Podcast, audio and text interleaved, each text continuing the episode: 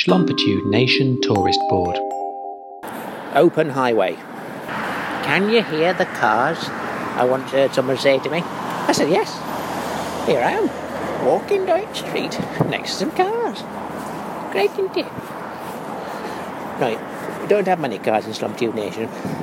Much on the biggest, the biggest and grandest highway that the Nation's ever seen. It opened recently. When I say recently, I mean this year. Everybody came out to see Jiminy Glynn cut the ribbon. He cut it, and there we are. It was.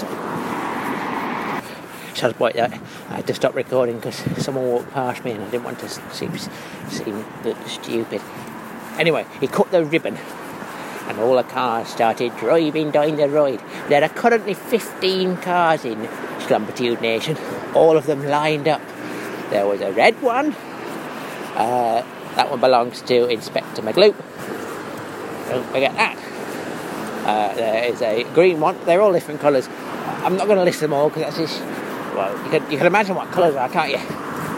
No, I didn't expect there to be a limousine. A limousine is a long car. It was imported especially from uh, from England. Um, very interesting, very interesting car. Long, long it was. I think it was a stretched limo. I think a stretched line now. Is that right? Well, anyway, all the school children flooded in. It was hilarious. Have you ever been in a car before? I, I have.